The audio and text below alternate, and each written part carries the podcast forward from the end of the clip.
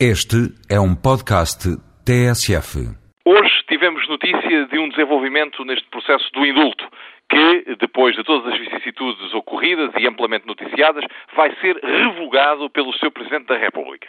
Este caso foi emblemático de vários aspectos que, na altura, aliás, foram realçados. Eu recordo-me, alguns em 20 de fevereiro, quando o problema se suscitou, de ter comentado que a explicação dada pelo Ministério da Justiça era profundamente ambígua e, por isso mesmo, infeliz.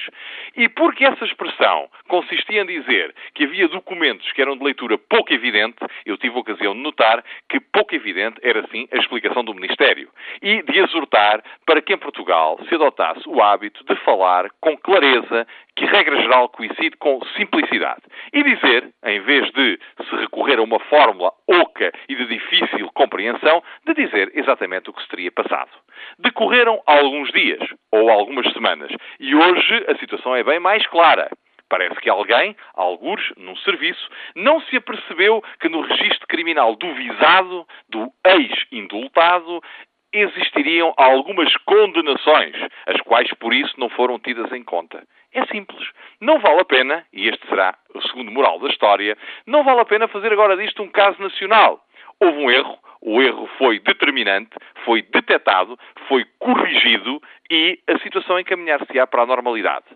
Perguntar-se-á, e agora, o que se faz? Bom, é necessário, em ocasiões futuras, redobrar a atenção, neste e em todos os outros casos.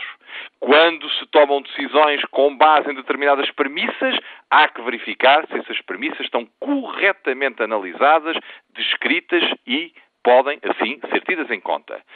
Agora que o Sr. Ministro se explicou que o Sr. Presidente da República revogou o indulto, também me parece, sem embargo de serem prestados todos os esclarecimentos, que não vale a pena continuar a fazer disto um caso que continua a moer a imagem da Justiça ou a moer a imagem dos seus agentes.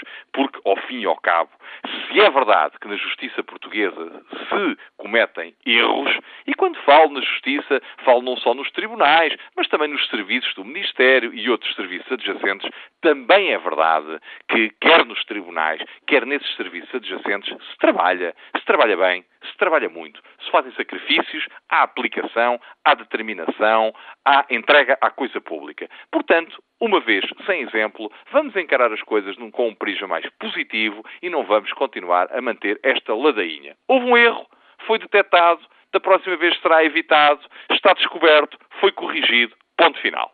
Boa tarde, seus ouvintes.